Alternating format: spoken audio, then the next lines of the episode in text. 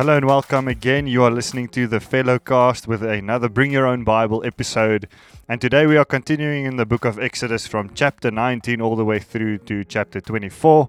And the focal point of today's conversation is Mount Sinai, which is the climax, as Garth will mention, of the whole book of Exodus.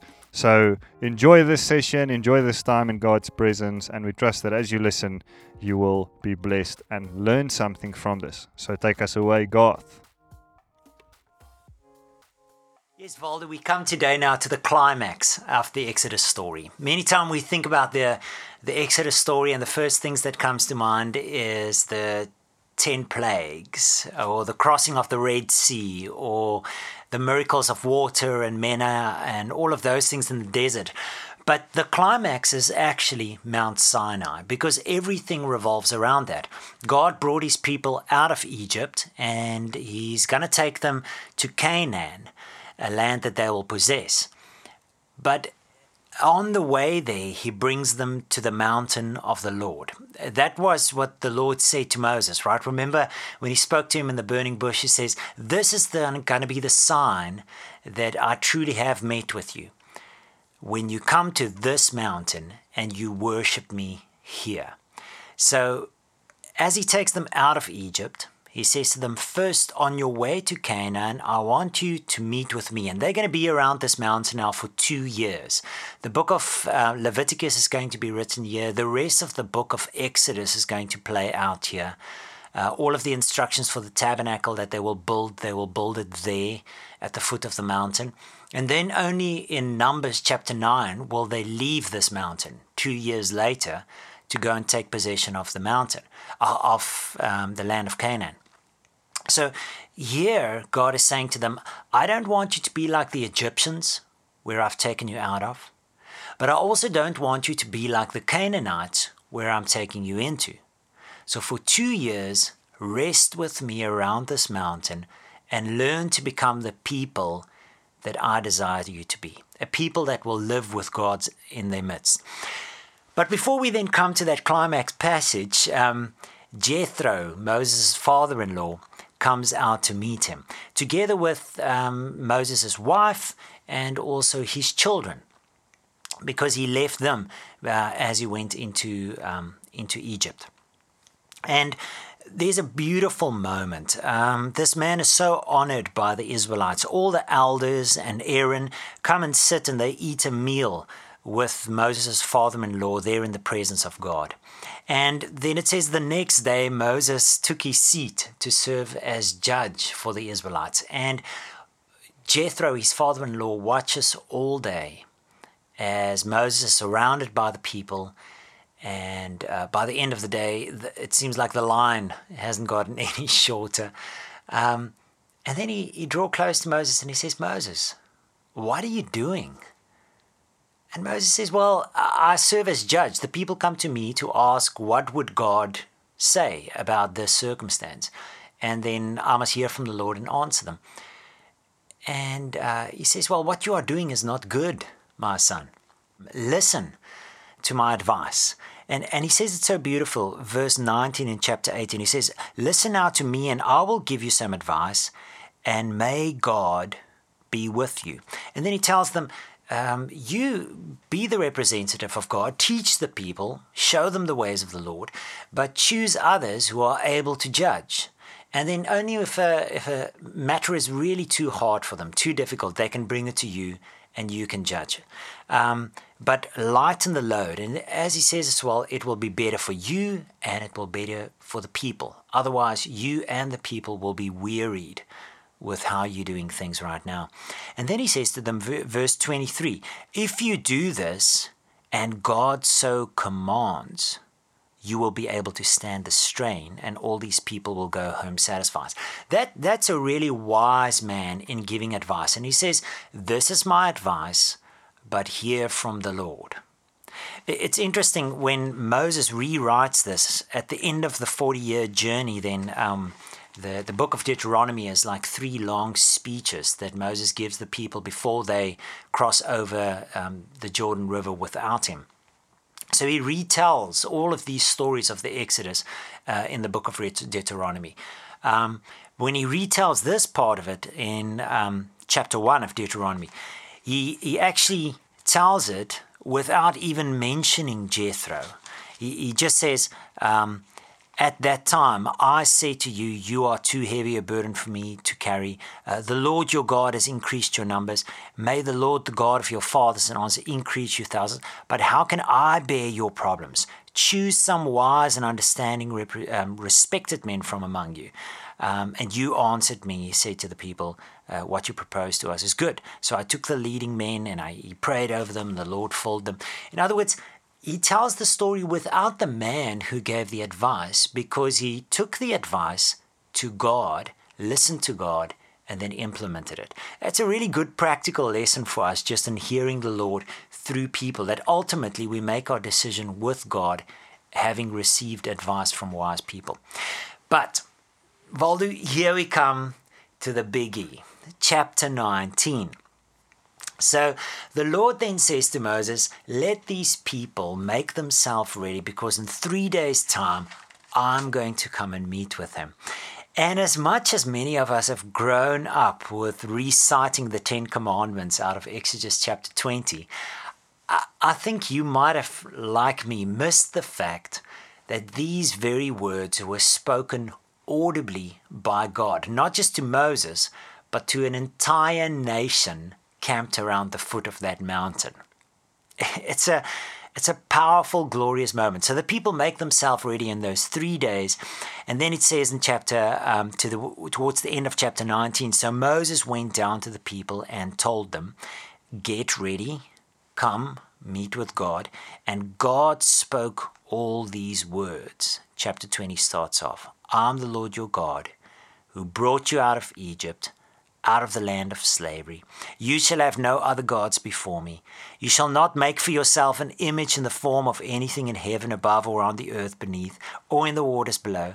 You shall not bow down to them or worship before. Uh, just so gloriously powerful. The fact that God speaks this and everybody around the mountain hears the Lord. Now, if you want to turn to Deuteronomy chapter 5, again, the retelling of what happened over there. Uh, verse 23 These are the commandments the Lord proclaimed in a loud voice to your whole assembly there on the mountain from out of the fire, the cloud and the deep darkness, and he added nothing more. So, those very words of the Ten Commandments. And then verse 24 and you said, The Lord uh, our God has shown us in his glory and his majesty, and we have heard his voice from the fire. Today we have seen that a person can live even if God speaks with him. But now, why should we die? In other words, they've overcome, they're overcome by fear at hearing the voice of the Lord. And so they say to Moses, You go near to listen to all the Lord our God says, then tell us whatever the Lord our God tells you and we will listen and obey. In other words, we don't want to hear him directly. And the Lord heard you when you spoke to me, and he said, I've heard. Uh, everything they said was good. Oh, that their hearts would be inclined to fear me and keep all my commands. And so the Lord listened to their request and says, All right, Moses, I will speak to them through you from now on out. In other words, you will be the prophet. And it's interesting the image that we had in front of um, Pharaoh. Just like Aaron was the prophet on Moses' behalf, now Moses becomes the prophet on God's behalf towards the people. He will tell them what the Lord says. So we get the Ten Commandments. And then immediately after that, in chapter 21, we get the instructions for Hebrew servants. Um, and we've had a previous talk about that. Remember, Valdo, we, we had a, um, a recording where we spoke specifically about slavery. Why could the Israelites have slaves? Why did God condone it? And we just said, remember, this is not kidnapping people. Uh, because in that very chapter later on, I think it's what, verse 16, anyone who kidnaps someone is to be put to death, whether the victim has been um, sold or is still in the kidnapper's possession. In other words, slavery in that sense, kidnapping people and selling them um, is completely unlawful according to God. And then also the kind of um, servantship or slavery that he condones here doesn't look like the Egyptian slavery. Um, he says you have to treat uh, foreigners with respect. Uh, the same laws apply to them.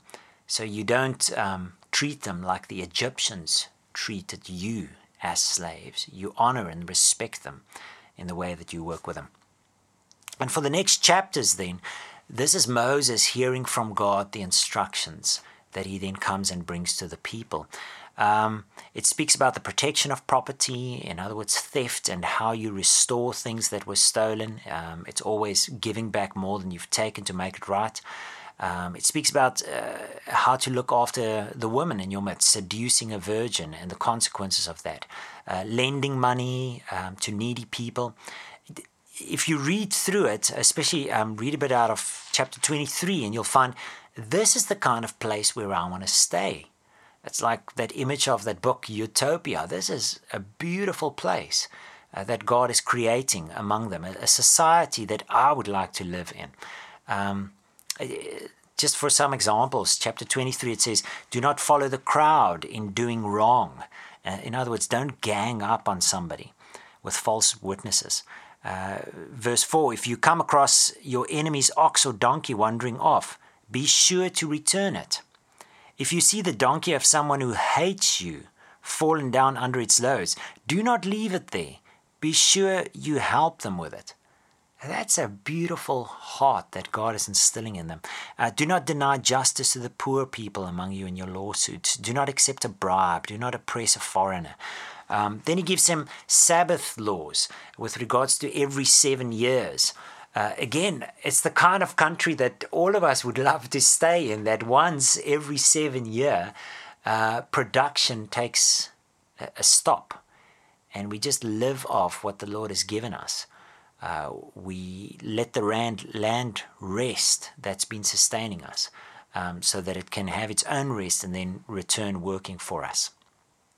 Um, some other laws over there, chapter 24, um, then uh, speaks about meeting. Oh, sorry, I'm jumping over something. In chapter 23, the, the three annual festivals. Um, so, three times every year, all the males are to gather together in the place that the Lord would choose. That would later become Jerusalem. So, it's for the festival of unleavened bread, remembering the day that the Lord um, took them out of Egypt. Then it's to celebrate the festival of harvest. Uh, it's with the first fruits. When the first fruits of the harvest start to come in every year, they have a celebration. The Lord is providing for us. Um, and then when the um, harvest ends, they celebrate the festival of ingathering at the end of the year when you gather in your crops from the field. So, both at the beginning of seeing God's provision in the year and at the end of it, you celebrate together. How glorious that rhythm that God is bringing in them. Remember, it's me giving to you what you need. Um, then uh, there's this powerful, and we're going to stop with, with that today. This powerful encounter where God has with them in chapter 24. Uh, so Moses has been up on the mountain meeting with God. And remember that the mountain is covered with smoke and fire. The glory of God is there. And then God says, um, Go and get Aaron, Nadab, and Abihu, in other words, the priests, and 70 of the elders of Israel, and then come up on the mountain and worship me uh, at a distance. But Moses alone is to, to approach the Lord then. So he goes down the mountain, he gets these men together. So, what is that? Altogether, um, 74 men. They come up, and then in verse 9 of chapter 24 of Exodus, uh, Moses, Aaron, Abihu, and Nadab, and the 70 elders of Israel went up and saw the God of Israel. Under his feet was something like a pavement made of lapis lazuli, as bright blue as the sky. But God did not raise his hand against these leaders of the Israelites. They saw God, and they ate and they drank. We can just so easily jump over that. Here's 74 people walking up a mountain to have a personal meeting with God, eating and drinking in His presence, seeing God sitting on His throne with the glory of that glassy floor that Revelation chapter 4, Isaiah chapter 6, uh, Ezekiel, the beginning of Ezekiel speaks about. All of these men and, uh, have seen the glory of God, the, the throne room of God. And all throughout the ages, consider this is now uh, hundreds of years before Isaiah, and Isaiah again hundreds of years before John. And uh, in between Ezekiel, and yet all of them see the throne exactly the same every time. Nothing have changed. God is still on the throne, and His throne room haven't been shaken. Nothing have been refurbished, uh, painted. It's exactly the same. The glory of God. We're going to stop it over there because then Moses is going to go into the presence of God up the mountain and leave these guys behind. And then uh, for many, many days, he's going to be in God's presence, receiving instructions for building the tabernacle. So after having had this meal with God, get the picture that God says, I've met with you, I ate with you, I brought you out of slavery to this place. Now, Moses, I'm going to give you instructions to build a house for me, a tabernacle, a place where I can stay in the middle of all of these people. The same glory you've seen up on the mountain is going to come down and is going to be in your midst, in the middle of your camp, right there between all of your people. What's God's heart in all of this? He's saying, I'm your God. I'm going to be with you. I'm going to show you how to live so that I can live with you, a holy God among a people who is holy as I am holy. Glorious picture, isn't it? I'm looking forward to talk about it next week further. Well, thanks again, Garth. There you have it. Uh, I trust that you've been challenged and blessed by this episode. And if you've been listening along, please stay tuned for those episodes that are still to come as we uh, journey through the book of Exodus and the Bible altogether. Until next time, then, bye bye.